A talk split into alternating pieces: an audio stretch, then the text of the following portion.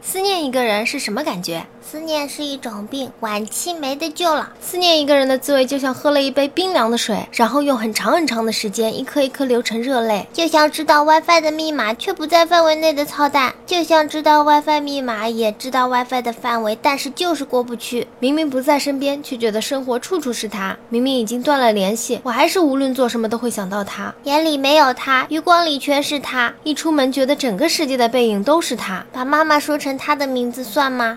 思念一个人是早上睁眼就想到他，白天做什么都能拐弯想到他，晚上还是想到他。谁允许你在我的脑海逗留这么久的？你出来我们谈谈。望眼欲穿，在心里想着下一个街口他是不是就会出现，没有，再下个路口，再没有，再下个路口，就这样过着一天天。一有空就会想他在干嘛，吃好吃的想和他分享，玩好玩的想和他一起。每天都要保持一个自我良好的状态，防止忽然间他就出现在面前。尽管我每天都准备好一万种再见的方式，他却只活在脑海里，从未出现过。睡觉做梦，梦见他然后醒了，上网的时候默默地看着他的空间状态。最恐怖的是他把我拉黑，只有在他朋友的空间看看他，我是不是单相思了。每天总觉得少了点什么，不管做什么事都会突然心头一紧，颤颤巍巍的疼。上一秒还在傻笑，下一秒泪流满面。思念的感觉跟欲求不满的感觉有时候是一样的，感觉心被掏空，好想又不能联系。刻意的去了解他的生活，却从来不去打扰。思念一个人就是你的微博、朋友圈、空间状态，